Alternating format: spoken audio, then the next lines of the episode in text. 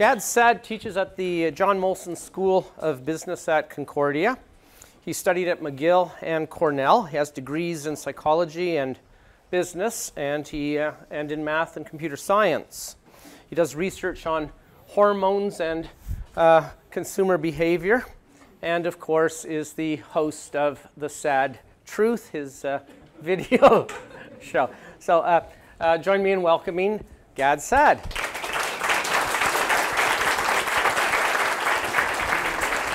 Thank you. Thank you, guys. I don't know if any of you have seen the classic movie All About Eve, 1950, with Betty Davis. There is a scene, a classic scene, where she says, I can't remember the exact words, buckle up, it's going to be a bumpy ride. So fasten your seatbelts. Here we go. So what I'm planning on doing is actually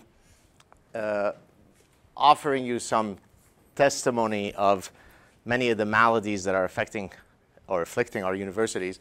And then I'll offer one or two prescriptive solutions. One of the things that my book agent told me as I'm working on my next book is he said, you can't just be the guy to identify the diseases. You've got to give us the cures. You've got to give people hope. And so in that spirit, at the end, I'll add a few prescriptive comments. Apologies to a few people who were at the Civitas conference last week where I also spoke. A few of the slides overlap, so forgive the repetitiveness, but for most of you, this hopefully will be new stuff. So I argue that there are two great threats to humanity. Well, not I argue, that's reality. There are, of course, biological pathogens that come in all sorts of manners. Sometimes they're bacterium, sometimes they're viruses, sometimes they're parasites, and they cause more death throughout human history than your fear of bears and sharks and so on, right? But I argue that there's another set, another class of viruses. These are idea pathogens. These are pathogens of the human mind, pathogens of the human spirit that regrettably could potentially be as dangerous as biological pathogens. And to kind of further push this notion, there are many cases in nature where you, so as an evolutionary psychologist, of course, I often look at analogies and homologies in the animal kingdom. And so here are some parasitic realities in nature, and then I'll link it to some of the things that interest the group here. So the spider wasp is a much smaller organism than the spider on which it eventually stings it, rendering it hapless, dragging it to the burrow, where it then lays its eggs, and then its offsprings eat it in vivo. Now, how is that related to anything that we're interested in here? Well, political correctness is the spider wasp. It stings us and then haplessly leads us toward the abyss of infinite darkness. Toxoplasma gondii is a parasite that afflicts mice, and when they're afflicted with that parasite, they lose their innate fear of cats. Not a good, it's a maladaptive reality. P. tenuis is a brain worm that afflicts ungulates, so for example, the moose. And when that moose is afflicted with that parasite, it can do what's called circling behavior. So it just literally goes around in a circle, unable to extricate itself from this behavior. So even as the looming predators are approaching, it can't extricate itself. So now, how do we take some of these notions and apply them to the realities we're facing? So they are idea pathogens. Radical feminism, postmodernism, social constructivism, cultural and moral relativism, political correctness, echo chambers void of intellectual diversity, the culture of perpetual offense and victimhood, identity politics coupled with progressive self-flagellation. Each of these are really, really dangerous idea pathogens. And my next book, tentatively right now, the title is The Parasitic Mind, where I actually sort of lay out which ecosystem do these pathogens arise from, universities, and then how do we try to inoculate ourselves or free ourselves from some of these idea pathogens. And so I can break up a lot of these idea pathogens into three categories. In some cases, we have idea pathogens that attack basic scientific truths. There is no such thing as two phenotypes in Homo sapiens. There is no such thing as biological sex. That's a fundamental attack on a reality that is obvious to the average dull 2-year-old. But apparently, you're a Nazi bigot if you think that biology matters. Then there are attacks on the epistemology for seeking truth, right? So there are endless ways of knowing, and your way of knowing, called the scientific method, should not be a privileged way. Postmodernism says no objective truths. So in this case, it's not a specific truth that you're attacking, but you're attacking the epistemology of how to go about approaching getting to truth. And then thirdly, there's a class of pathogens that attacks the idea of what it is to navigate through a meritocracy. And I'll give examples of each of these for today's talk. I'll begin with all the sort of the feeling stuff that you all know about. We condemn freedom of speech that hurts other people's feelings. Okay. Here is the, for those of you who don't know their work, but I suspect in this room probably most of you do, the Justice Center for Constitutional Freedoms comes out with a yearly index where they rate all Canadian universities on 4 metrics: university policies, university practices, student union policies, and student union practices. So in this case, they rated 60 universities on these 4 metrics, so there are 240 possible grades. In a perfect world, you'd have 240 A's. There were 6 A's out of 240. 6 A's, digest that, and 38 F's. Since we're at Western, I'm granting you the courtesy of showing you how much you suck. Western, you score a C, D, D, C, but just so that you don't think that I'm not going to show how poorly my university does, we're a bit better than you actually. We're B, C, F, C, but again, neither scores is anything to write home to your parents about. Some of you may have heard of this incident that happened last summer. Jordan Peterson, myself, Orin Amitay, and Faith Goldie were supposed to speak at a conference titled The Stifling of Free Speech on University Campus. It was being held at Ryerson University. That speech was stifled.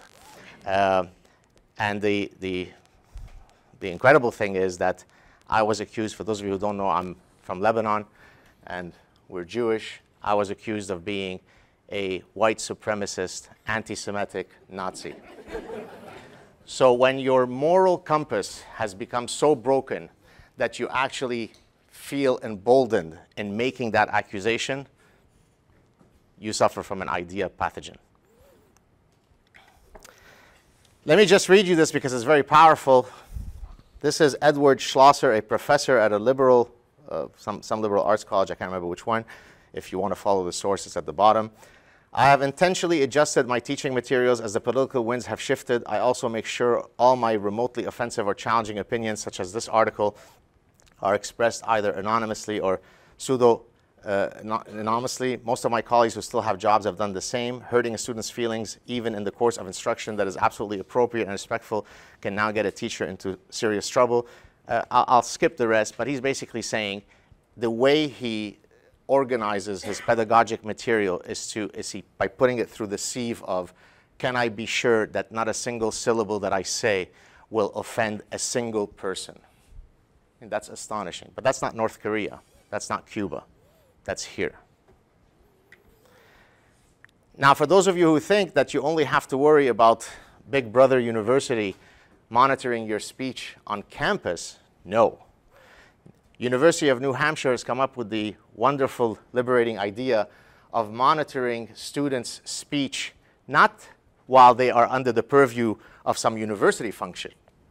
As private citizens, if they say something that might create an environment that is hostile, then they could be sanctioned. Again, not under the guise of there being, students at a university. I mean, that's astonishing. You just have to read the start of this article, right? So Big Brother is watching you even when you're not on campus. That's happened to me. Let me tell you a story.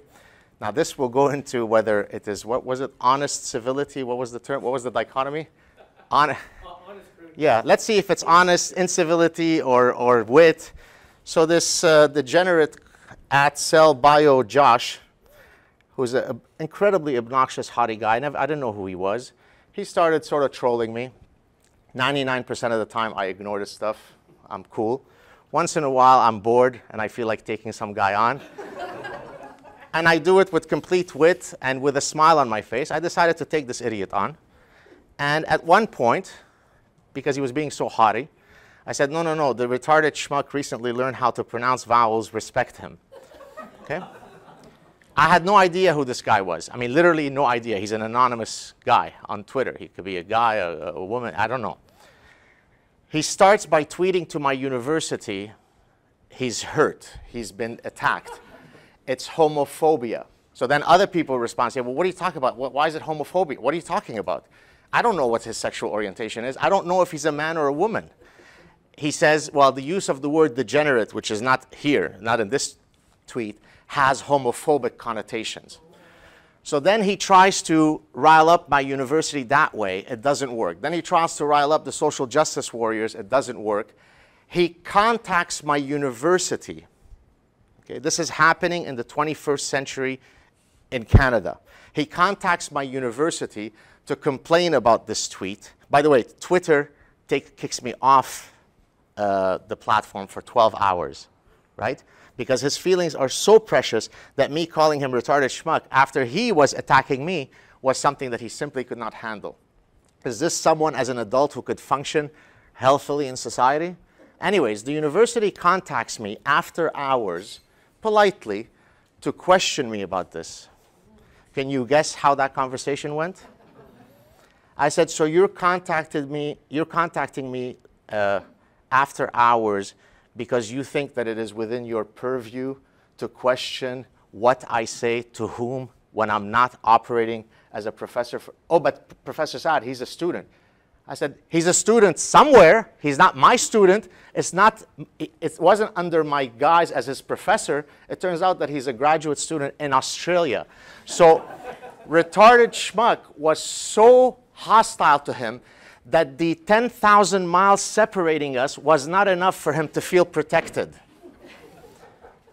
But the fact that the university felt sufficiently emboldened to not laugh him out, but to follow up, tells you the state that we're in. Continuing with sort of the coddling, and we're all special, here's a fantastic source. This is the gentleman, the source that I'm showing you. He used to be a professor at Duke University, showing you the great inflation from 1983 all the way to 2013. It's astonishing. The average grades used to be C's. The average grades now are hovering towards A's. Look at the next slide. The professors are better now. The professor, that's exactly right. As somebody who studies consumer psychology, I detest the metaphor of students as consumers and so on, and we are service providers. We're not professors. We're providing a service. Well, here you see that the most common grade that is now received is an A. 45% of grades, of all grades assigned, are A's. It used to be C's. So if any of you graduated, you know, with honors or cum laude, today that grade would not pass. This is an article that I wrote a while ago, and it's only gotten worse. The article was titled, I'll have large fries, a hamburger, a Diet Coke, and an MBA, hold the pickles. Okay? And this is, so I've obtained an MBA, but when I obtained the MBA, I think it was 67 credits. It was 2 full years, 4 semesters of 5 to 6 courses, graduate courses, a semester for you to finish. 25 years later, it's roughly half that. I think now it's about 40 something. Well, what happened? I mean, why is it that 20 years ago, you'd have to pass through a much, much larger hoop to get the MBA? Well, because, you know, market conditions, people are busy. We have to water it down. You could do it on the weekend. That's attacking the integrity of the academic process. I won't read this whole thing, but just to kind of give you some good news, here's the archetype of what I would consider the ideal student. This is an email that I received just a few days ago from a student who had done very poorly in my course, yet wrote to me to simply say, I'm sorry that I did poorly. I think your course was fantastic. I take responsibility, what? For having done poorly, and this is the first time that someone writes this, I appreciate this spiritual experience. Now, that's some good feedback. When a student is able to characterize your course as a spiritual experience, that's a good thing. So in this case, the student is taking personal responsibility. They're being intrinsically motivated. That's certainly the type of traits that we need to be fostering in our students. I always tell my students when they are thinking about, whining about their grades, I give them the following analogy. When I go see my physician and he gives me my cholesterol scores, I don't negotiate for a better cholesterol score. My cholesterol score is it. And so your grade is it down to the last two decimals. And usually I don't end up having any problems with them. Not only is grading racist, peer-reviewed research is research. So the process by which we adjudicate good ideas from bad ones using the peer review process, that inherently itself is a form of white supremacy. So this is, some of you would of course know this case, UBC law professor Lorna June McHugh argued that the peer review process is antithetical to her oral traditions, and the Human Rights Tribunal said, yeah, that sounds like a good idea, let's talk about it. And then of course I added here, and this is because it's as someone who's now been a professor for almost 25 years, I see it. If you go through the tenure process, rest assured you're going to get tenure, as long as you're not a white male. And I know this from personal experience. I mean, not me, but having sat on tenure committees, every single case is overturned. So we could sit there, we could waste tons of time, it goes through the different layers, a person has not been in the least bit productive, and then they refuse tenure, and then you show up the next year, oh look, they're here. And you never find out what happened, but you know that they simply filed some grievance. You know that they weren't a white male, and somehow the denial of their tenure was overturned. So as I wrote here, productivity is for suckers, your identity is your CV. Since, of course, the whole peer review process and tenure is all part of white supremacy, I decided to give you a list of things that have now been defined as being white supremacy. I won't go through all of these. Pumpkin. Sorry, what is it? Pumpkin. But yeah, pumpkin's latte, actually. It's pumpkin's latte. Disney, taking exam, meritocracy, voting for Trump, having white children is white supremacy. Thomas Jefferson statue, white marble and artwork, science is white supremacy, capitalism, mathematics, free speech, medieval studies, university mascots, Halloween costumes, milk is a form of white nationalism, saying all lives matter is white supremacy, promoting diversity of thought, the US Constitution, and I don't know what that means, but the invention of the white race is a form of white supremacy. This is not satire. For those of you who watch my stuff, you know that I'm pretty big on satire and sarcasm. But they're always beating me. Reality is always ahead of my satire. This is at Trent University in Canada. It's okay to be against whiteness. And look at the quote, not by Lindsay Shepherd, but by Lindsay Yates, the Trent Central Student Association Ethical Standards Commissioner. It sounds very ominous. Whiteness upholds systems of power like capitalism and patriarchy, and as we continue accessing and not acknowledging the privilege of being white, we help to uphold these oppressive systems. So capitalism is an instantiation of white supremacy. The CBC, surprise, contacted me to comment on this, and of course, they took the following quote. They were accurate. Judge people on their individual merits and faults, and let's stop with this identity politics nonsense. This is at my city, one of my alma maters, McGill campus. If any of you have not watched this clip, you should. It's a clip of a gathering of a Me Too, at McGill. It really is astonishing. It's difficult to watch it and believe that this is truly happening at a leading world institution. They start off by, so this is a Me Too, the whole sexual assaults and so on. They start off by sort of pointing to white men as being the problem, because of course there is no recorded evidence whatsoever that any other men engage in sexual violence other than white men. And then they apologize for standing on stolen land. And then they engage in what's called the progressive stack. If those of you who don't know what that is, this is where if you're given, you know, the platform to speak, you speak or not as a function of where you rank in the progressive stack. So a white woman gets up and says, well, you know, I'm just a white woman, so I don't think I should be speaking, so I'm willing to cede my space if there are any transgendered, indigenous, or people of color, and so on and so forth. But this is not satire. This is and the people are applauding her. It's a wonderful thing. So whether you have a right to speak or not is a function of where you rank in victimology poker. There is an ideology and a legal system that treats people this way. Does anybody know what that system is called? Sorry? It's called Sharia law. Okay? It's where I come from, in the Middle East. Sharia law is contrary to our systems of law, where it's supposed to be blind justice. It recognizes that a crime is more or less severe as a function of the identity of the two participants. The victim and the perpetrator will determine, their identity will determine whether I should punish you X or Y. Identity politics is just a new instantiation of that grotesque system. Here's identity politics now shaping the highest level of chaired professorships that the Canadian government gives. So for those of you who are academics, there is the Canada Research Chairs.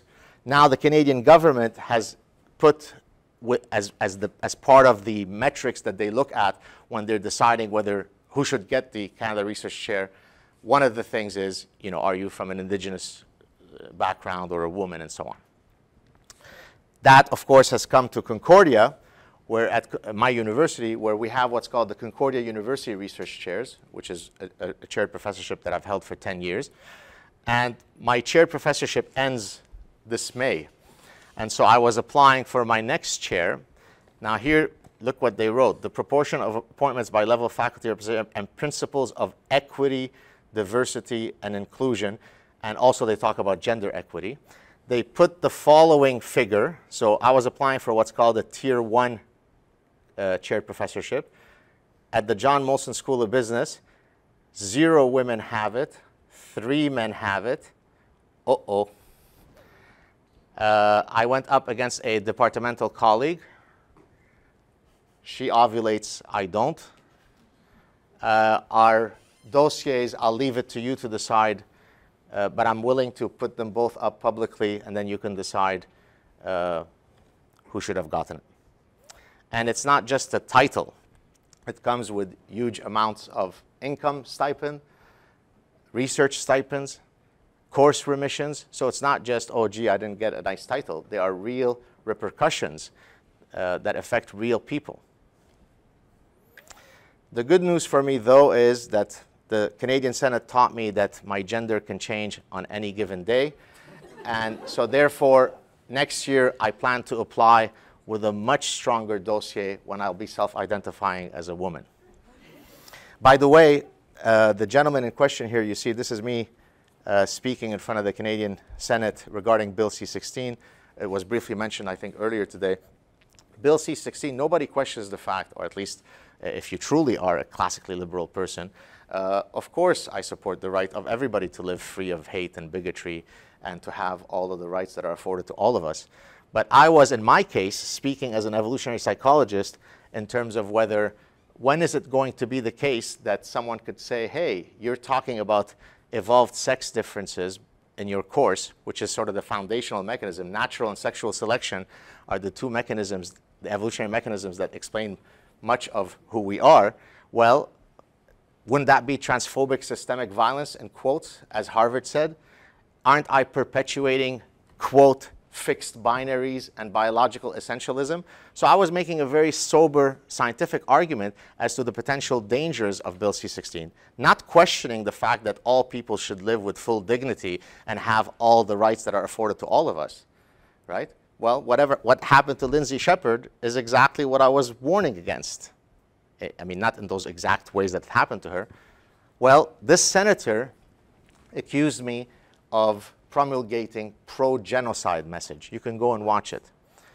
So the Lebanese Jew who escaped execution in Lebanon and came to Canada to live freely here and is now trying to protect people from all this nonsense was a pro-genocide supporter. This is the discourse in the Canadian Senate. You can go all watch it.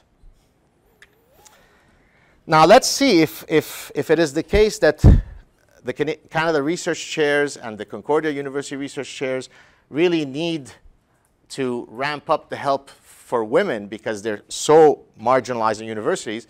We could use this thing called data to try to decide whether that's true.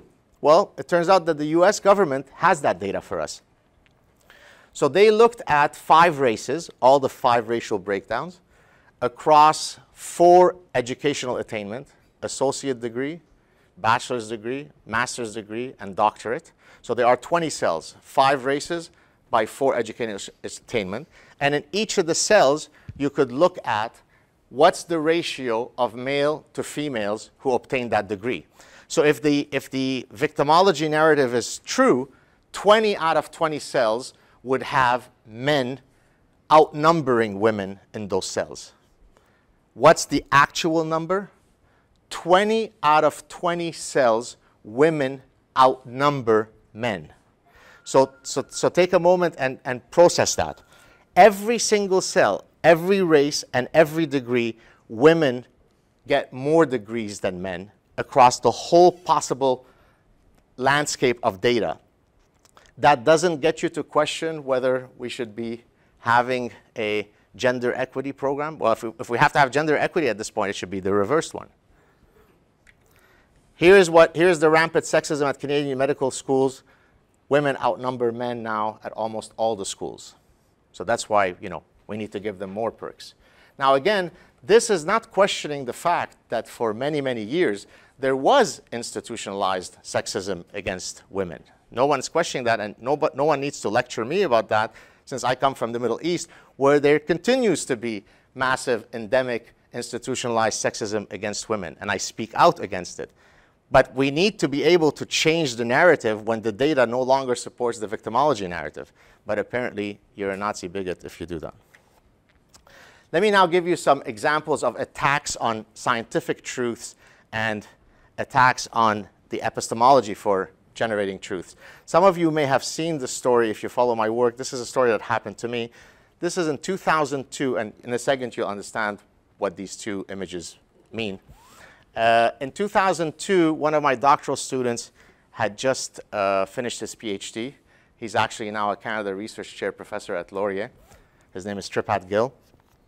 And we were going out to celebrate his finishing his PhD. And he told me, oh, I'm bringing a date with me. And it was myself and my wife. And so we were going out to, he said, but I just want to give you a heads up, Professor. She's a radical feminist and a postmodernist and a cultural anthropologist. So can we tone it down? To which I said, oh, mum's the word. Of course I wasn't going to keep quiet. We knew that that promise was going to be violated at some point. So during the evening, at one point, I said to the lady, so I hear you're a postmodernist. Yes. I said, well, do you mind if I offer you, so postmodern, there are no objective truths. Do you mind if I offer you, because as an evolutionary psychologist, I do work under the assumption that there are universal truths. There are things called human universals. So can I pitch some, what I consider to be universals, and then you could tell me how I'm wrong? Yeah, go ahead. I said, okay, well, within Homo sapiens, only women bear children. So I prophesied, I was being prophetic about the whole Bill C-16 way before it happened. I said, only women can bear children. Is that a universal? She looked at me with utter disgust, with contempt. She huffed and puffed. She rolled her eyes. I said, absolutely not. I said, no, it's not only women that bear children. She goes, no, there is a Japanese tribe off some island where within the spiritual realm, within their spiritual doctrines, it is men who bear children.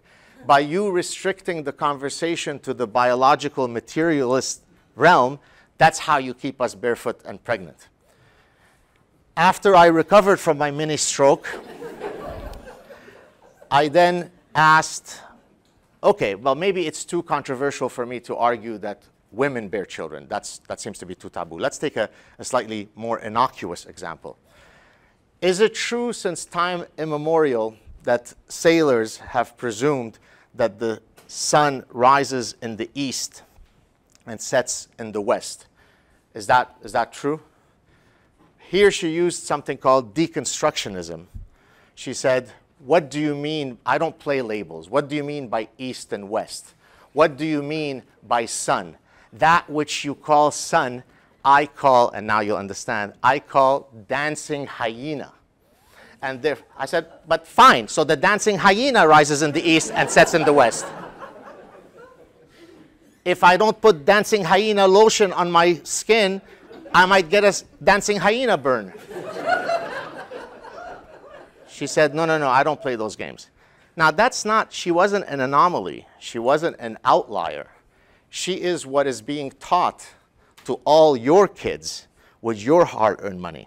Not only are you losing all the money, you are infecting those children or young adults with idiotic, anti-science, anti-reason, anti-logic nonsense. So there's a real cost to allowing these viruses to proliferate. Let me just mention a few other examples. So this is the liberating lens of academic feminism. The list is actually much longer, but there are fields, feminist science, feminist mathematics. Mathematics, we have a mathematician here. I mean, I thought that mathematics would be the one area where we can absolutely be free of identity politics. No, and I'll talk about it in a second. Let's go down. Well, feminist business school is the idea that the term profit, to profit, capitalism, these are inherently patriarchal ways of viewing the economy. And therefore, we need to build business schools that are based on a more sort of inclusive feminist ethos. And then feminist biology, this is not satire, this is true. This paper has been cited over 1,200 times, published in the University of Chicago Press journals. So this is not some sort of quack paper published or whatever, you know, nonsense journal. She argues that the whole manner by which we describe conception, there is an egg, and she's passive, so she's Victorian, and then there are these spermatozoa that are active and adventuresome, and so on. That whole thing, that language, to describe conception in that way is already starting this, you know, sexist gender roles. She's not joking. She's not being satirical. She's a very serious, quote, scholar who's been cited 1,200 times.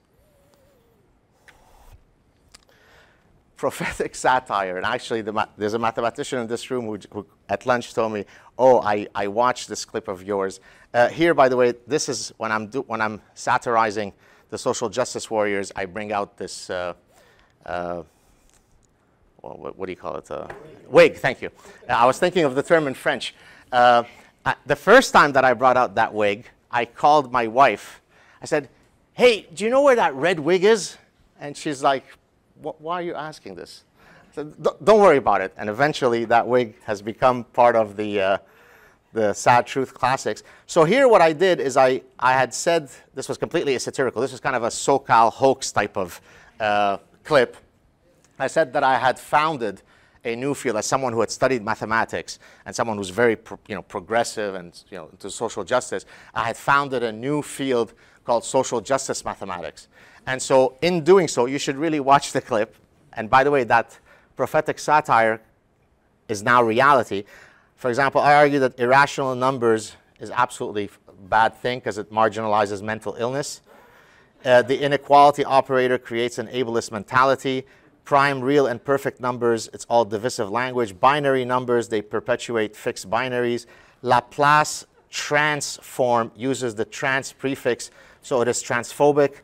and equilateral triangles are inclusive, isosceles and scaling triangles are bigoted. And actually, some people wrote to me, and they actually didn't think that I was being satirical, and it was like, good stuff. Well, a year later, I start getting calls from the media asking me to comment about exactly what my prophecy was, which is, now there was a book that was written saying that we need to have more social justice in mathematics. The mathematics as currently taught is white supremacy, and so on and so forth.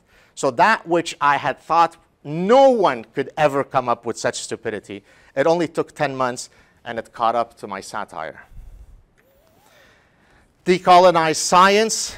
So this is really basically saying out with the epistemology of science, right?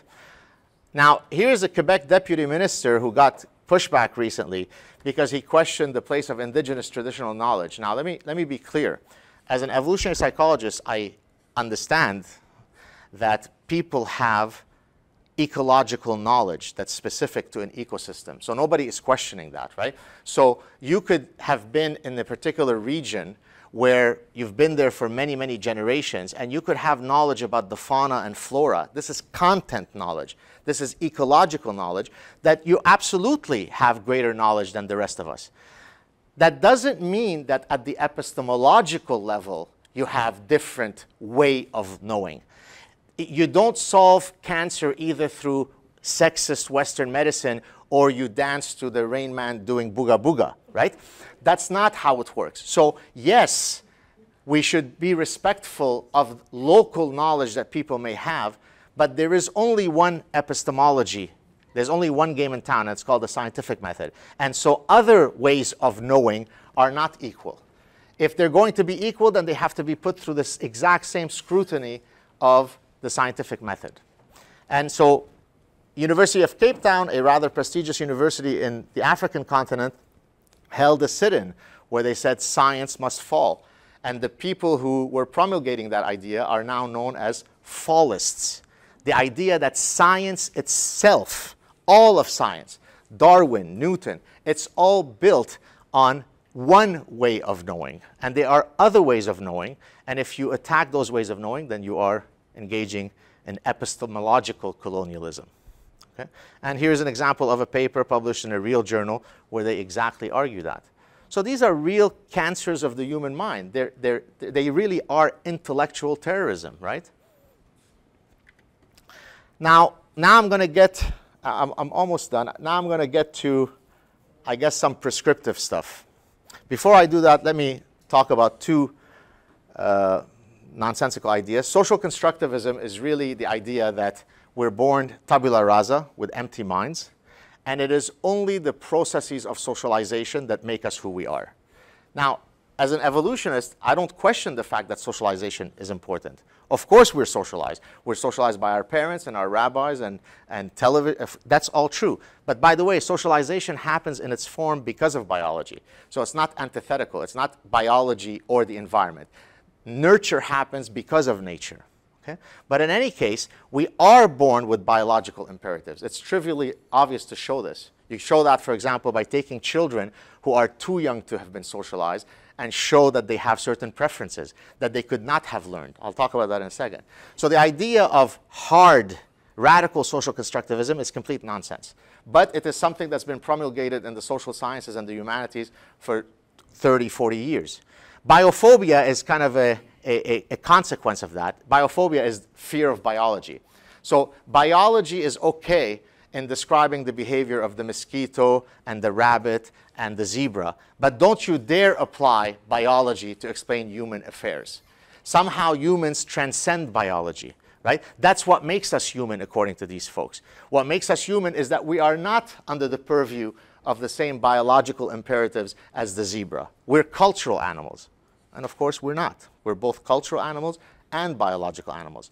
So how would you dismantle something like this? So next, what I'm going to talk about is an epistemological tool that you could all use when you're having these trench ideological warfares with people.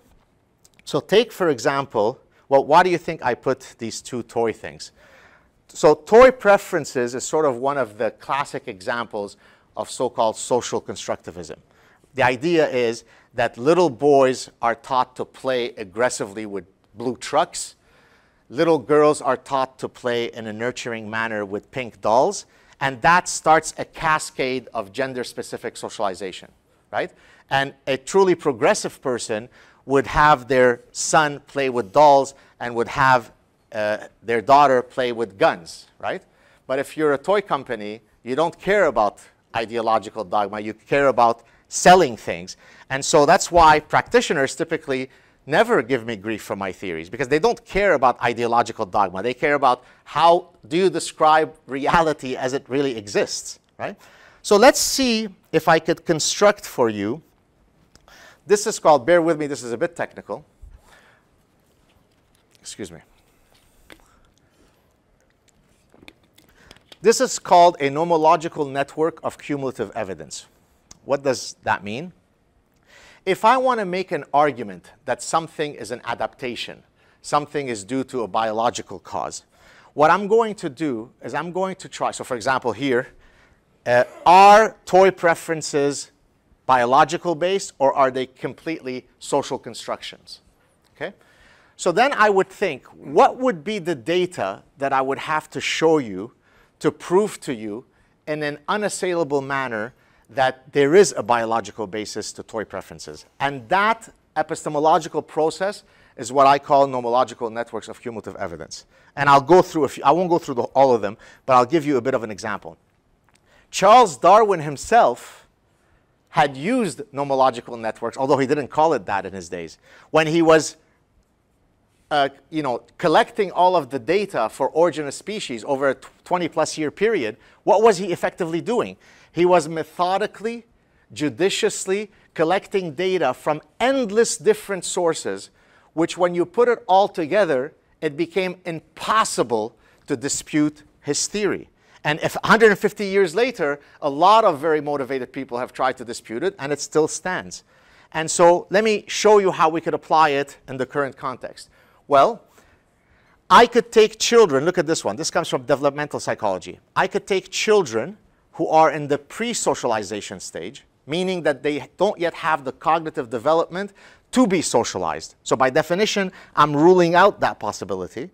And I could show that they exhibit sex-specific toy preferences, that boys will reach out to the truck or stare at the truck more and vice versa for girls. So already, that first box is casting doubt on the idea that it's all due to social construction. But let's see if I can give you a few more that really build sort of the tsunami of evidence against that position. You could take, this is called comparative psychology, this one here. I could look to other animals. So I could take rhesus monkeys, I could take vervet monkeys, I could take chimpanzees, and I could show that the infants within those species exhibit the same sex-specific toy preferences. Now, are they also being under the influence of patriarchal sexism? Or might there be some homology across the behaviors? Now, if that's not enough, let me do one more. But if we did all of them, believe me, even the one who is least convinced would be convinced by the end of this lecture.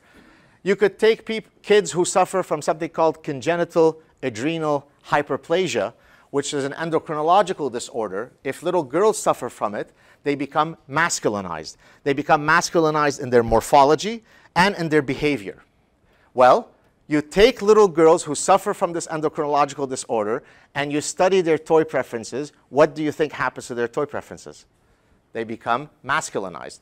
So if I stop the conversation right there, I'm not going to do all of them, already that is casting huge doubt on your idea that it's all due to the vagaries of the evil patriarchy. I didn't have to get into histrionics. I had to just simply be very judicious and think about what are the wide variety of data that I could offer you to convince you that you're peddling bullshit, right? And someone earlier, I won't point to them, said to me, you know, how is it that you carry yourself in such public forums with such confidence? Well, part of it is the luckiness of the random combination of genes that led to who I am. I happen to just be confident. But part of it comes from not speaking about something unless I'm fully confident that the data fully supports me. And the way that I do that is by building these nomological networks. And so all of us in this room should certainly benefit from understanding that epistemology. If you want to know if a particular religion is peaceful or not, build a nomological network. There is a wide range of data that you could collect, that's already been collected for you, that will unequivocally answer the question of whether Islam is peaceful or not, whether Jainism is peaceful or not. You don't have to guess. You don't have to listen to your friend. You could build that data. Bear with me a bit. I think we're still okay. Bear with me. Does anybody know what the hygiene hypothesis is? You do? Okay, that's good.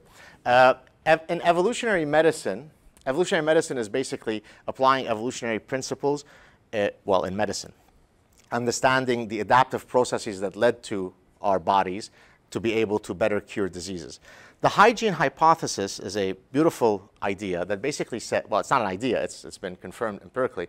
So if you take children who suffer from respiratory ailments or those who don't, it turns out that whether they've been exposed from a young age to respiratory pathogens determines whether they're going to suffer from ailments. And it might not be what you think intuitively. If they've grown up in very sterile environments, that's when they develop respiratory ailments. Why? Because their immune system has not received the inputs to kick in their immunological defenses.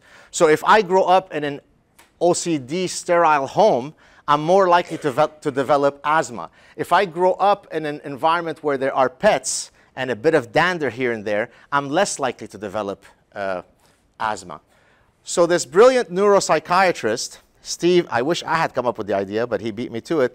Steve Stankovicius analogized this to ideas.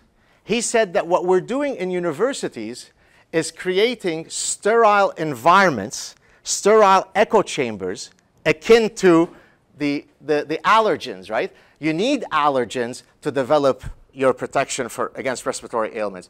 You need contrary ideas to develop your capacity to think.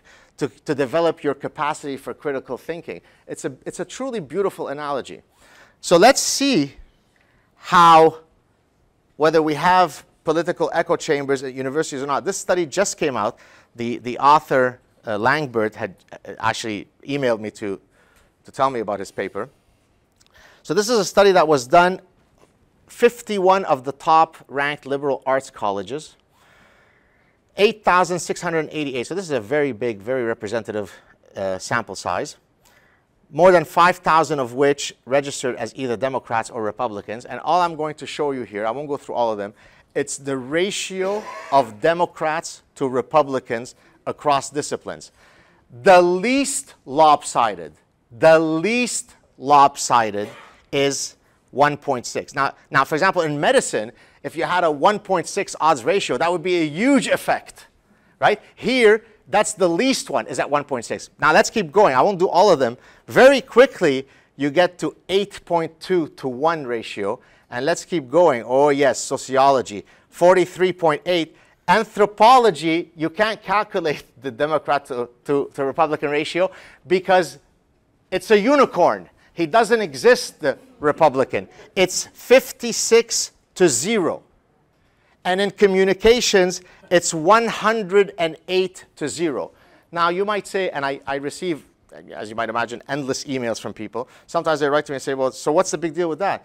Professors are smart, so of course they're going to be Democrats. Boy, you must be part of the problem, right? On many issues, like fiscal policy, foreign policy, is the death penalty a good idea for serial pedophiles or not? There is no absolute scientific truth. There are compelling arguments to be made both pro and con any of these issues. Now, I might fit on this side, you might fit, but there really is value in hearing your side of why you think the death penalty is good or bad.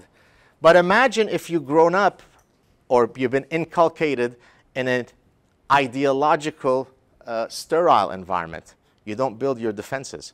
And just to show you the next slide, it turns out that the more prestigious the university is, so in this case, you break it up into tiers. Tier 1 meaning most prestigious and so on. The more prestigious the university is, the more lopsided. So the most prestigious universities, the ratio of Democrats to Republicans is 21.5 to 1. That's just breathtaking. So heterodox academy, which some of you know, that's what they're trying to do. They're trying to fight that incredibly politically sterile environment that we see in universities. Canadian universities, I won't go through the whole thing, but it's roughly the same. It's the same sort of bias. So last slide, how do we save our universities? So let me just read it for you. Number one, pursue knowledge unencumbered by ideological activism. No knowledge is forbidden if gathered objectively using the scientific method. I had a chat last year with, some of you may know him, Sam Harris, on his show, and he asked me, in your research, is there anything that you would consider forbidden to study? And my answer was a very quick, absolutely not. If you study it with complete objectivity and adhering as best as you can to the scientific method, then you could never have the calculus of, oh, but what if someone eventually misuses that? Then physics should never have been studied because it led to the atomic bomb, right? I mean, it's an endless slippery slope. Okay? No more identity politics. Instead, promote the dignity of the individual rather than supporting oppression Olympics and victimology poker. No more coddling of the culture of offense and the ethos of perpetual victimhood. No microaggressions, no trigger warnings, no safe spaces, and no cultural appropriation. My personal history is that we escaped Lebanon under imminent threat of execution. Could you imagine for someone with my personal history to watch the kind of whining that I see in the West? And what kind of offense? You want to talk about offense? It's an offense to the endless panoply of ways by which people truly suffer around the world to have these cuddled, infantilized folks. It's an affront to what true suffering is. A just society is rooted in the ethos of meritocracy. We are not social ants. And the point I'm making here is that social ants, E.O. Wilson, the famous evolutionary biologist and entomologist, said regarding socialism and communism, he said, wonderful system, wrong species, okay? So communism is great, and socialism is great when you're a social ant. But for a species that does have hierarchies, then maybe that's not a great thing. Promote an ethos of course, intellectual and political diversity. All ideas, beliefs, and ideologies are open to criticism. I mean, here I'm preaching to the converted. No speech codes, no hostile environment, and so on and so forth. Science, reason, logic, and a commitment to evidence-based thinking trump ideology, hurt feelings, and fashionable anti-science, faux-intellectual gibberish. Thank you very much.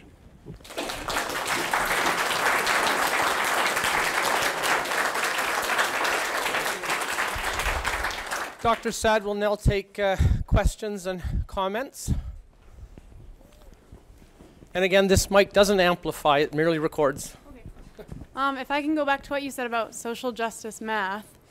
So my mom's a teacher in elementary school in BC, and there's a new curriculum. It's all online, you can see it. And in the math section for all elementary school grades, it says part of the learning outcomes is integrate Indigenous worldviews and perspectives on mathematical concepts. So is there any validity to this, or is it just nonsense? Without knowing the specific case, I'm going to go with nonsense. So in other words, if there were true Indigenous knowledge that somehow adds to the cursus of mathematical knowledge, bring it on, great. But is there some mathematical knowledge that exists outside of the axioms of mathematics that only Indigenous people are exposed to? No. Questions? As I say each of these things, I'm already counting the tally of death threats I'll be receiving. Jim. Yeah. I guess I get a little disturbed with attributing all of this to universities. Like, administrators aren't universities. You know, a lot of this is going on within certain departments and faculties within universities. And I think if you find the people who are resistant to a lot of these ideas, they're probably more in, say, science, for example, in other sorts of areas. And isn't there a danger that we're sort of tarnishing, the institution as a whole, with these particular sorts of cases.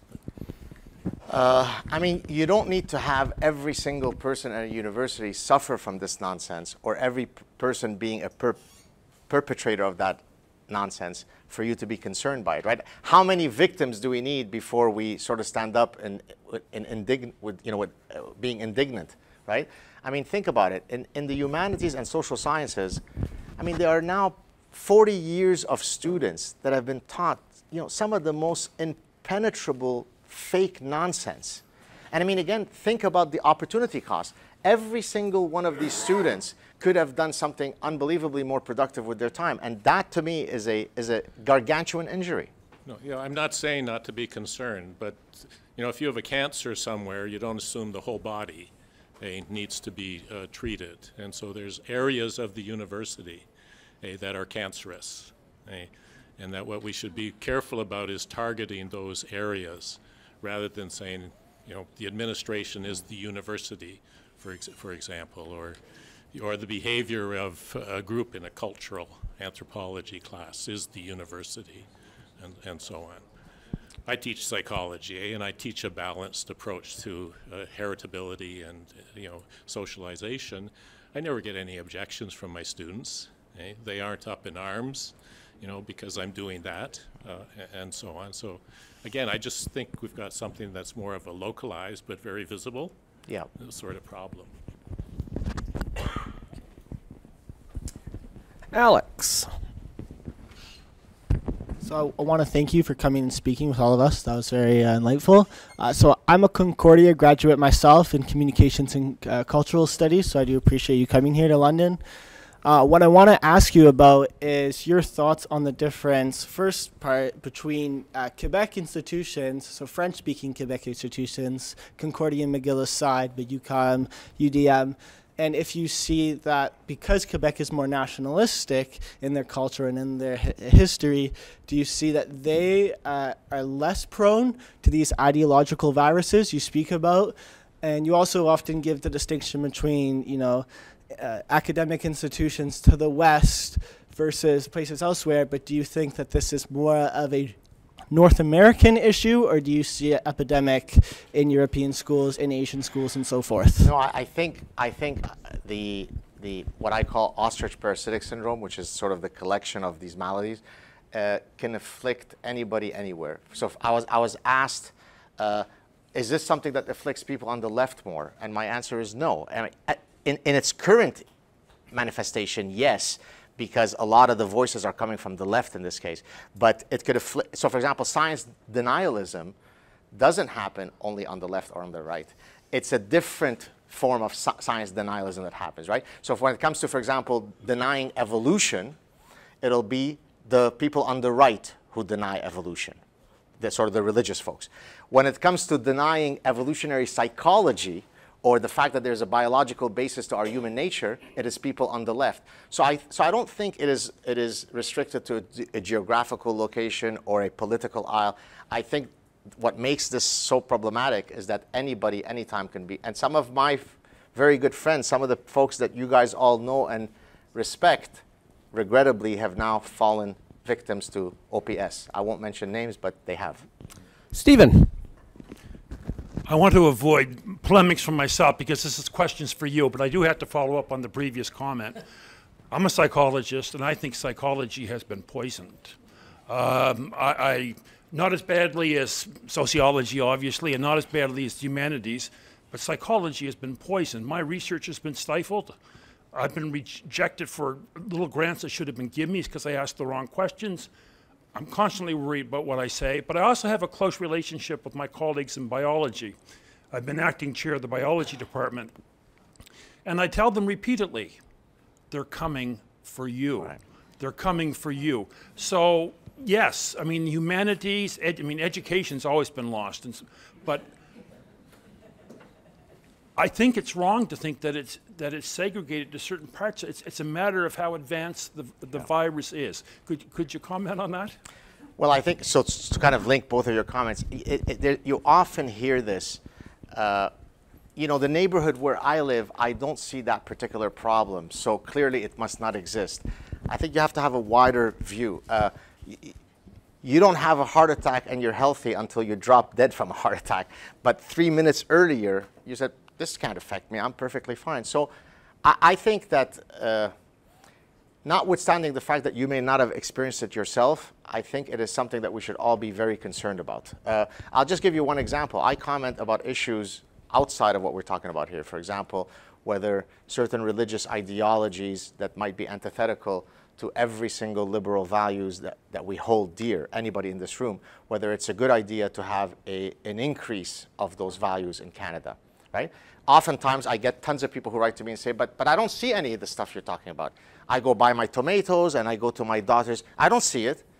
That's a myopic view. Sort of open the neighborhood to outside of your neighborhood. It's coming, it's over there, it's around the corner. So I think you're right. I think you're fortunate that you haven't seen it. Grant. An earlier commenter was saying don't brand the whole university with the same brush. My problem with that attitude is when something like this we're talking about today happens, there's one or two, there's David Haskell and there's sometimes in the past Clive, who would stand up and Mark now, rant and rave about it, but 99.9% of the university would be silent about it or support it. Yeah. And so in that sense, yes, brand the whole university with that brush because they're the ones who are sitting by idly allowing it to happen without any objection, without any, you know, I'm looking at my own career and I'm, you know, hunkered down and I'm not going to say anything about it because I don't want it to affect me. Yes, it is a university-wide problem. You know, it's, thank you for saying that because I often receive emails from professors who privately say, oh my God, thank you so much for what you, I say, well, why do you send me a private email? Why don't you advertise your position? Is it, are you ashamed of your, I mean, am I on the wrong side of the issues? But that's the problem. But in their silence, they're complicit. So you don't have to have everybody at the university be a rabid social justice warrior. If you know that they exist and you do nothing about it, as far as I'm concerned, you're as guilty as they are. Rick. Yeah, I guess one thing I will say about the, as a comment to your ostrich parasitic syndrome is this year when I just talked about things like sex differences in my introductory psychology class, just the way words spread and, you know, students who had been, you know, quite close to me in terms of, you know, a good working relationship just suddenly stopped talking to me. It was real eye-opening to see how quickly it takes over and the way, and just how intense the effect is. So just the question I have is, the way I almost see it is, how do we actually cure the people who have been infected? Like the only thing that seems to come to mind is maybe try to do research on the deprogramming of cult members, but I wanted to know what your thoughts were, like for the actual people who are afflicted, what can we actually do for them? I mean, I truly think that it's a question of teaching people how to better think. I mean, I know it sounds very grand, but it's really amazing when you challenge people. For example, if someone says, religion X is peaceful, okay? I say, okay, well, how did you arrive at this? I challenge them, right? So it's kind of somewhat a Socratic process. It's sort of a pointed epistemological approach. It's really teaching people to not be cognitively lazy. You know, most people, so as a consumer psychologist, one of the things I study is, you know, when you're trying to simplify the information overload in your environment, you might use a simplifying heuristic like Japanese product, electronic products are great, right? That allows me to very quickly choose a product without having to do more search, right? So most of us have a sort of an innate desire to be cognitive misers. But for some of these issues, you can't be a cognitive miser. You really have to ask people to get engaged in building these nomological networks. And so that's how I mean, I'm sure there are many strategies. I try to convince people by the overwhelming data that goes against their position. And usually I'm able to be quite successful at it. I have Bill and Ava and Joanne and David, and maybe we'll have some more time after that, sure. But we'll see. No problem. Bill. A question. What's driving this? As a psychologist and sex researcher, I often use the metaphor of fetish. the reactions to established knowledge, epistemology, methodology, conversations such as the ones we're having, correspond to the characteristics of a fetish reaction to a fetish object. They're highly selective, they're uncontrollable, and they're exaggerated. And I see people, you know, who are making the pronouncements that we're talking about, the anti-scientism, the postmodernism, et cetera. I think the dynamic is some kind of nearly orgasmic pleasure. The condemning of an established knowledge somehow confers virtue on the individual and pleasure. What do you think the dynamic is? Where that's a great question. I guess I'll be talking about some of the stuff in my book. Yeah, let me go back to that slide. Why do you feel so good? I don't think there's a singular explanation. I think it's a cocktail of different pathologies.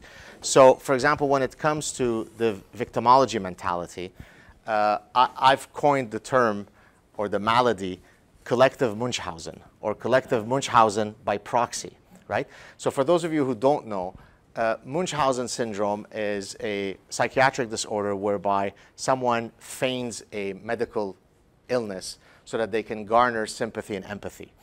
Munchausen syndrome by proxy is when you take someone who's under your care, typically your biological child, but it could be a pet, it could be an elderly parent, and you harm them so that then you can get the pleasure of the empathy and the sympathy by proxy. Well, when I see the victimology, right, it's not I think, therefore I am, it's I'm a victim, therefore I am. So there's a form of collective Munchausen whereby the main currency now is I get my strokes, my pleasure through being a victim, either myself or by proxy. I'm the social justice warrior who's helping those poor victims. So that would explain the victimology mentality. The postmodernism, I actually think I have a not nearly as sort of psychoanalytic explanation as yours. So Jacques Derrida, Michel Foucault, and Jacques Lacan, and the rest of the French postmodernist scammers, I think simply stumbled on a way to get tons of people to actually show up and in complete reverence, listen to their complete random gibberish and take them seriously. And as someone who studies peacocking behavior, I can peacock by buying an Aston Martin, I can peacock by getting Harvard degrees, or I can peacock, if you'll give me the opportunity, of standing up in front of adoring undergrads and saying that the transposed eigenvalue of my inner self, right, and all the rest of the bullshit. And there's a bunch of people who think that because I'm engaging in what appears to be pseudo-profundity, I must be saying something important, and I get all the hot women on campus. So I think it's really as simple as that. They found an arbitrage profit, to use an MBA, right? They found a way to be worthy in the ecosystem. Why do the chemists, sorry? There's something driving this that we need. Well, no, I think it's, why are the chemists and the physicists and the biologists getting all the attention? We also are important in the humanities, right? But it has to be something as impenetrable as what the mathematician is doing and what the physicist is doing, right? And the way I achieve that is instead of using mathematical symbols, I use impenetrable, complete random prose. There must be some profundity to it. Ava. It's bullshit. I want to come back to what your comment, Lindsay. You mentioned that this has been going on for 40 years, and the generations of students have been bamboozled and wasted their time and our tax money. Actually, it's a bit longer than that for those of us who are older than you. It probably started in the 60s. I happened to be living in Paris in the 60s at the time, and I saw all of it. Okay, this horrible business is now moving to our schools, and this teaching of this gender stuff. And now indigenous mathematics in grade 1. We can't teach children how to add and multiply and subtract, but we're going to introduce all these extraneous elements into it. I think the danger for our societies is now really very bad. And I'd just like you to comment on this penetration now into the schools. Well, when you're trying to advertise to children, there are different countries have different laws, but typically one argument is that you shouldn't be allowed to target children. Let's say you're selling cereal. But I mean, I'm going to come to your point. you shouldn't be able to target children and selling them cereals because they can't build a counter argument to it. So only when they're able to have the cognitive capacity to develop resistance to the persuasive message, that's when you're allowed, right? But can you think of one product that you're allowed to target your children straight out of the womb? No. Religion, right? So I can't sell chewing gum to a child when he's 8 or 9 because, you know, he's too cognitively fragile because of my persuasive message. But straight out of the womb, I could sell him my nonsense, and nobody can do anything about it. So then to answer your question, exactly. I need to get to that child at the point where he's got no defenses. That's when the buck is happening. It's as simple as, and it's not conspiratorial. It really is what's happening. Joanna. I'd like to get back quickly to the slide where you talked about, we don't necessarily have to go there, but let's just recapture when you were talking about how convenient it is for, let's say, various disciplines to say, well, people act biologically, people act driven by culture when we're trying to understand their behavior and their sexuality, but then the various inconsistencies creep in. For example, when people are seen as purely biological, purely animals driven by biology, when we're considering, for example, ecological questions. So my question to you is, do you see a way that we can bring a lot of these, that we can bring the inconsistencies out and start bringing a discussion in which we're actually considering people as both more holistically, so that those who want to condemn, let's say, people's ecological behavior don't get away with saying, well, we're just like bacteria, when those who are saying, well, we're purely social constructs, get away with it a moment before that? Look, evolutionary psychologists don't argue that we are strictly biological beings. Rather, the formal position is what's called interactionism. In other words, no evolutionary psychologist worth his salt doesn't recognize that for most traits that matter, we are inextricable mix of our biology and our environment. Absolutely, but that's not what we hear, right? So from whom? From evolutionists or from the ideologues? From who?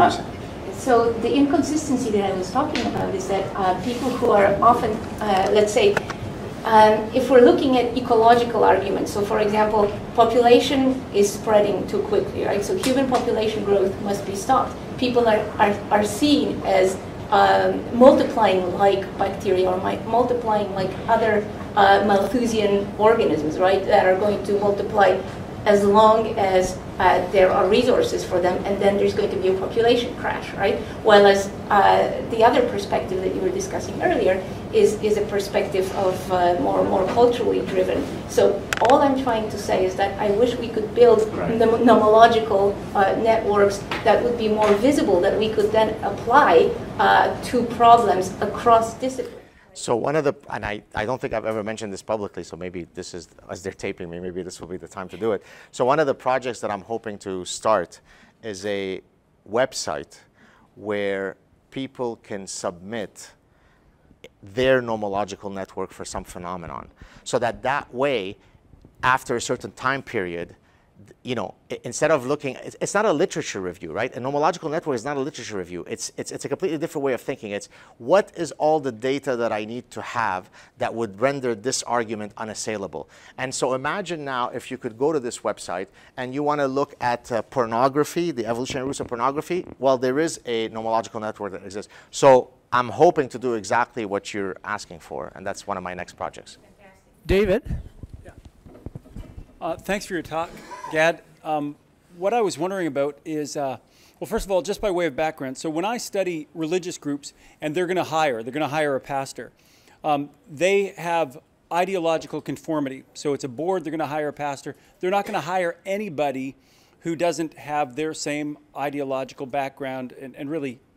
So now I look at your slide where you show me that in communications, for example, they don't have anybody else except those who are like-minded. Right. So it's inconceivable that they would ever hire somebody else outside their tribe. Yeah. Right?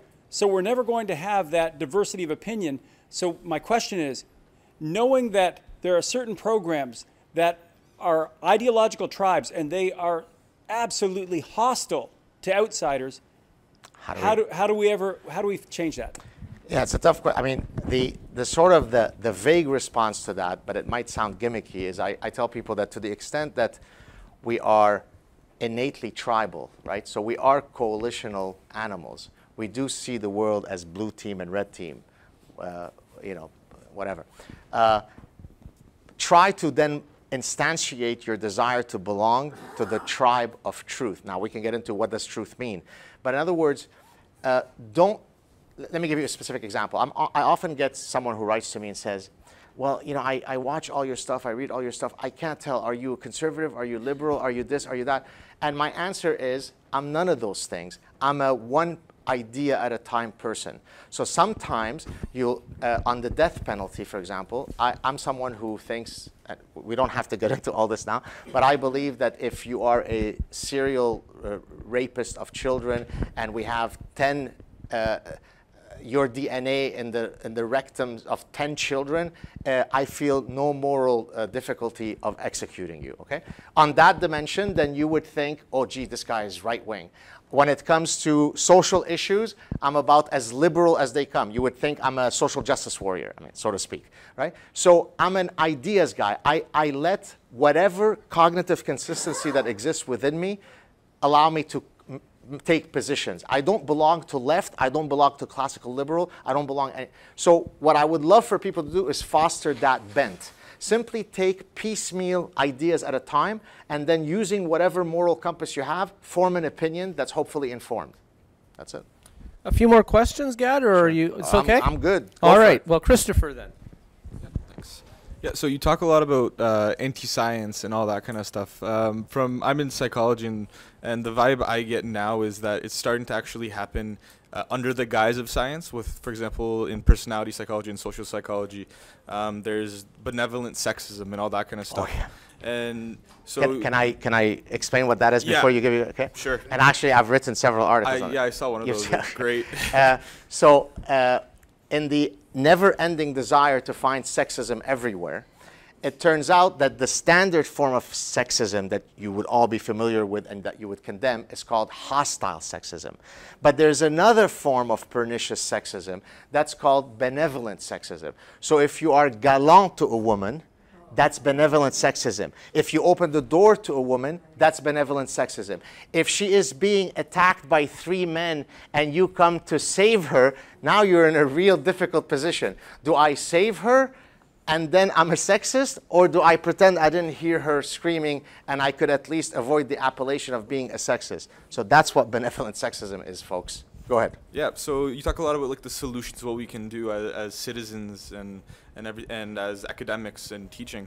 But now since it's actually gotten into peer review, and I think the benevolent sexism scale has like 3,000 citations, something ridiculous, and a lot of it isn't very critical. I feel like as academics and as researchers, we can actually challenge that through science instead of just accepting it as accepted science, even though it's total crap. Yeah. So your question is, what can we do to fight against this? Yeah. Fight against this. In other words, don't, you know, I mean, really, I receive innumerable emails from people. What can I do? What can I do? Just, you don't have to have a huge platform. Your professor says something that completely defies logic. Challenge them respectfully, politely, with civility, right? But challenge them. Don't be quiet. Don't do what regrettably Lindsay had to do, which is feel that she couldn't speak. You're a professor at a meeting. Someone says something that is contrary to human dignity. Challenge them on it. Everybody has a voice in this battle. It's ideological trench warfare. Just get engaged from the smallest possible way to the biggest possible way. Joanne.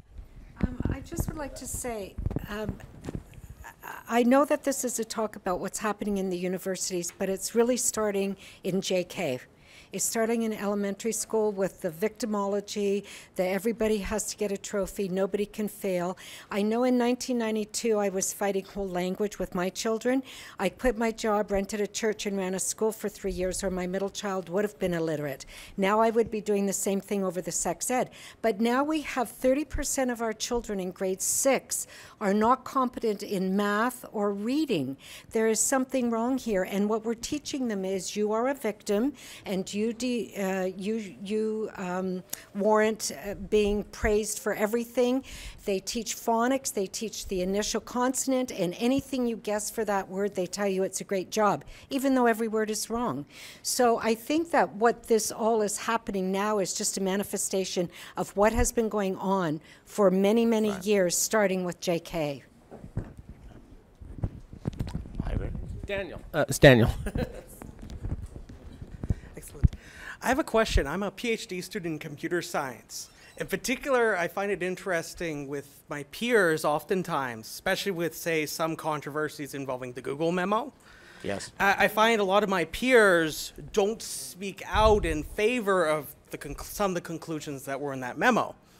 And oftentimes they're very intelligent people, but they don't speak up like on the other side, but then often I'll find that faculty within my department, not necessarily my department, but in other universities that I've been a part of, they oftentimes will not, like, that'll be the only side you'll hear is the one against the Damore memo. Right.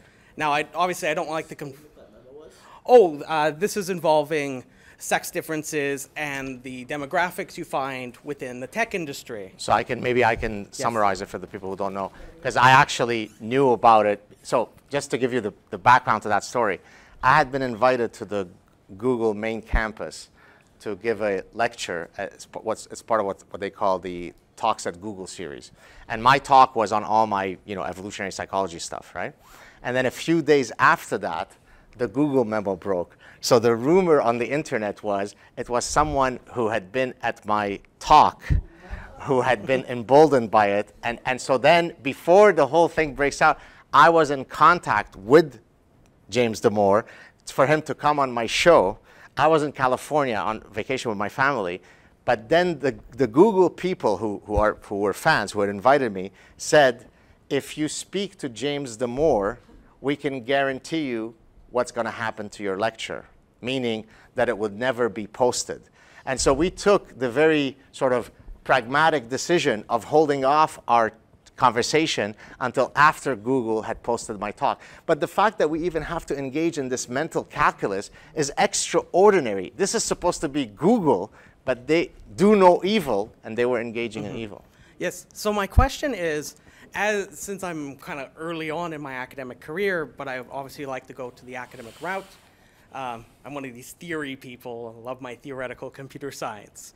Do you have any advice for any PhD students that really are wanting to help fix this problem, whether fixing is the right word, and whether it be short-term or long-term? Any advice for, say, researchers and that want to fight in this battle?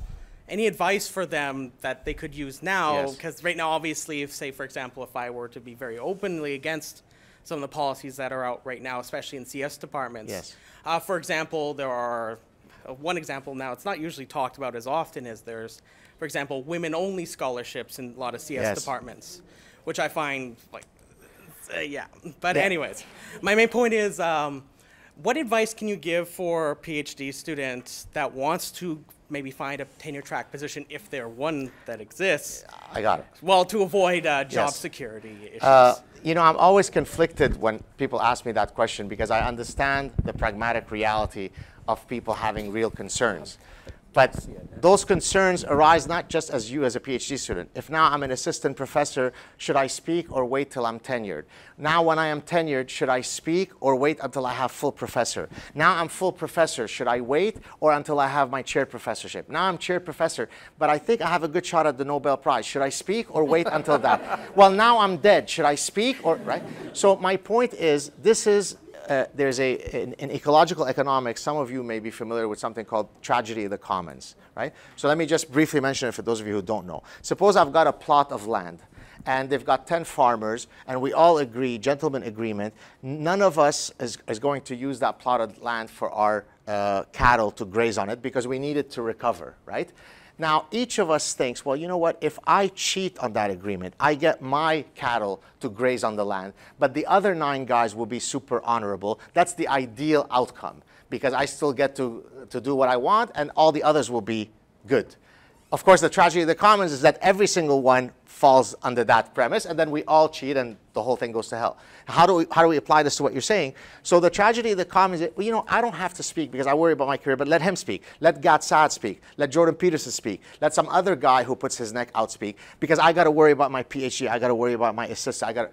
No. If we all were able to develop a term that you heard me use in the Canadian Senate, testicular fortitude, and speak in unison, the problem would be resolved very quickly. But because we're all bound to our myopic careerist interests, then it ends up being that the monster could keep coming at you. Rise up, speak.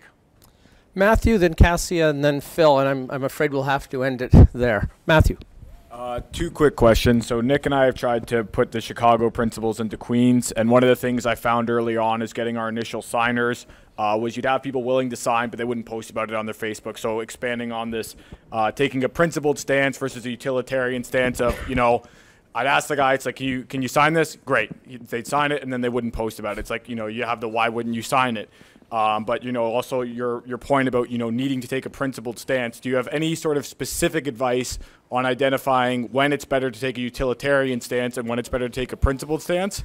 And then the second one, I grew up in the Ontario school system. So, you know, I'd say, you know, I graduated high school in 2008, but I would say is, you know, you talk about being ready to defend yourself as a child, talking about the cereal analogy. I would say we were never really taught critical thinking from a true, like, you know, a true, say, a first-year university logic course in high school. And you say, would you say that, do you have any comments on the sufficiency of the school system not teaching basic logic? So the second part, yes, there's a complete lacuna of that. So I don't know what else to add other than we need to foster greater critical thinking. That's really the point of my next book. Your first comment, when should you be more utilitarian versus principled, it really is on a case-by-case. You know, sometimes I'll post something where I'm really angry because no one is rising up. You know, get engaged. And then someone will write, say, oh, but it's easy for you to say because you're tenured, but I've got 2 young kids and I'm still an assistant professor. Right, but I received 3,000 death threats. Nobody knows you. So who's suffering more, right? In other words, there is no way for you to get engaged in war, this is ideological war, while being guaranteed that there'll be no harm to you, right? Did you go to the invasion of Normandy and say, but I'll only sign up if you could absolutely guarantee, because, you know, I've got young kids, because I've got my uncle, because I've got my PhD. No, you went knowing that you might die. So that's the kind of courage we need to foster. If we all stood up together, not worried about our idiosyncratic concerns, and fought this horrible monster, these idea pathogens, it will be resolved quickly. If not, it's only going to continue for the foreseeable future. Cassia. So I have a question. Regarding this very interesting graph, and it's a conclusion to which I've kind of arrived on my own, but I obviously don't have the empirical data to back it up. So why would you say, I have a humanities background, why would you say that there's a greater, like, what explanation is given that for the greater ratio of Democrat to Republic leaning? In those areas? Yes, rather in the humanities and not in engineering, because I've had a conversation with a math professor in which he says, well, it's all just, all you guys do is opinion. You guys talk about opinions. Nothing. So could you speak to that? Yes. Please? I think it's because a lot of those fields end up being driven a lot more by an ethos of activism rather than an ethos of knowledge, right? So what I mean by that is sociology inherently could be perfectly scientific, right? There are very serious sociologists, say quantitative mathematical sociologists, that do very, very elaborate, beautiful scientific work. They're not driven by activism. There is some phenomenon that they're interested in studying at the sociological level, and they apply the weaponry of the scientific method to study it. The problem is that in many of those fields, the driving engine, the raison d'être of the person is not the pursuit of knowledge. It's the promulgation of activism and ideologies. And therefore, that's why you're going to get that lopsided stuff. It's more difficult in business or in neuroscience or in engineering to have this lopsidedness, because the people who go into this can come in all varieties. They're there really to advance a field of knowledge. If you go into sociology, you've already self-selected yourself as an activist. That's the problem. I forgot that Salim was on the list. So, Salim. Oh, my man. And then we'll go to my man. Thank you, Gad. Your slide on that various pathogens on the what you had that yeah, that's the one you just went by. This one, postmodernism. And oh, that the whole early, list okay. That yeah. Hold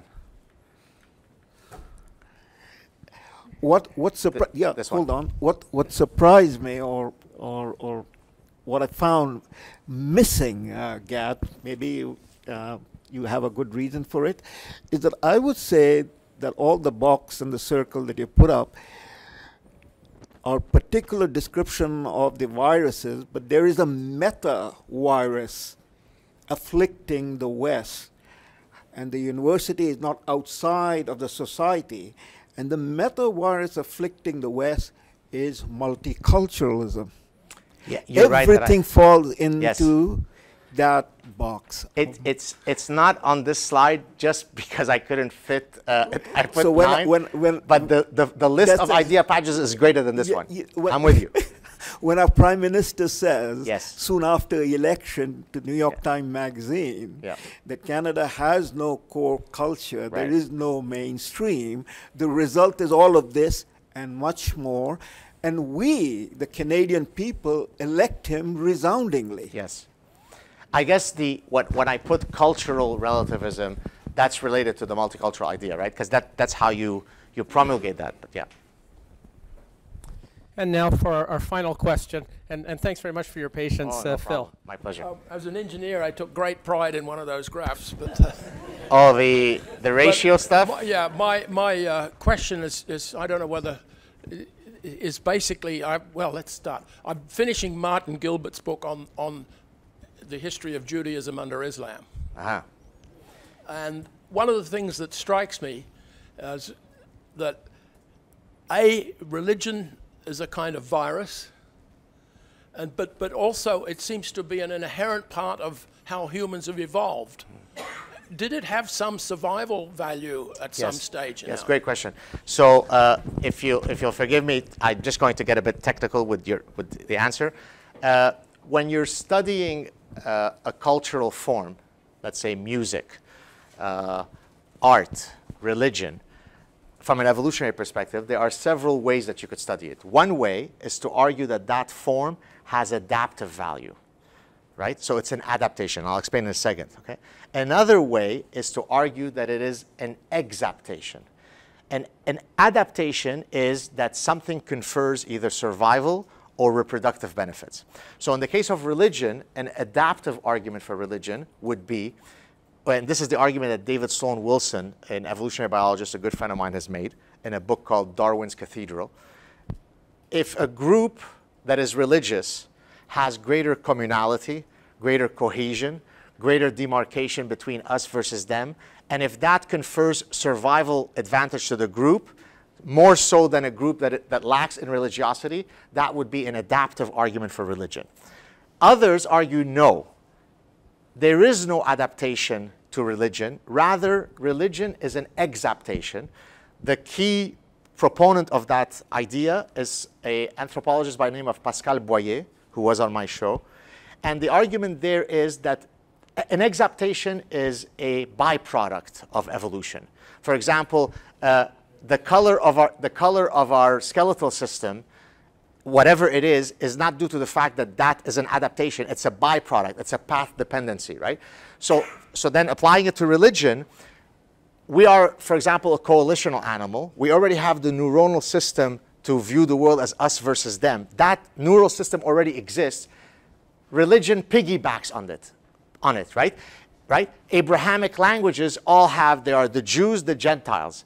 The believers and the kuffar, right? They are the ones who are going with Jesus and the rest of us who are going to burn in hell, right? So there's a very clear demarcation between us versus them. So the exaptation argument is that there is no adaptive value to religion. It's just it uses its memeplex, its viral qualities to latch on systems that already exist. And I'm not sure where I stand on it, because both arguments are reasonably compelling to me. Thank you very much. Thanks, guys.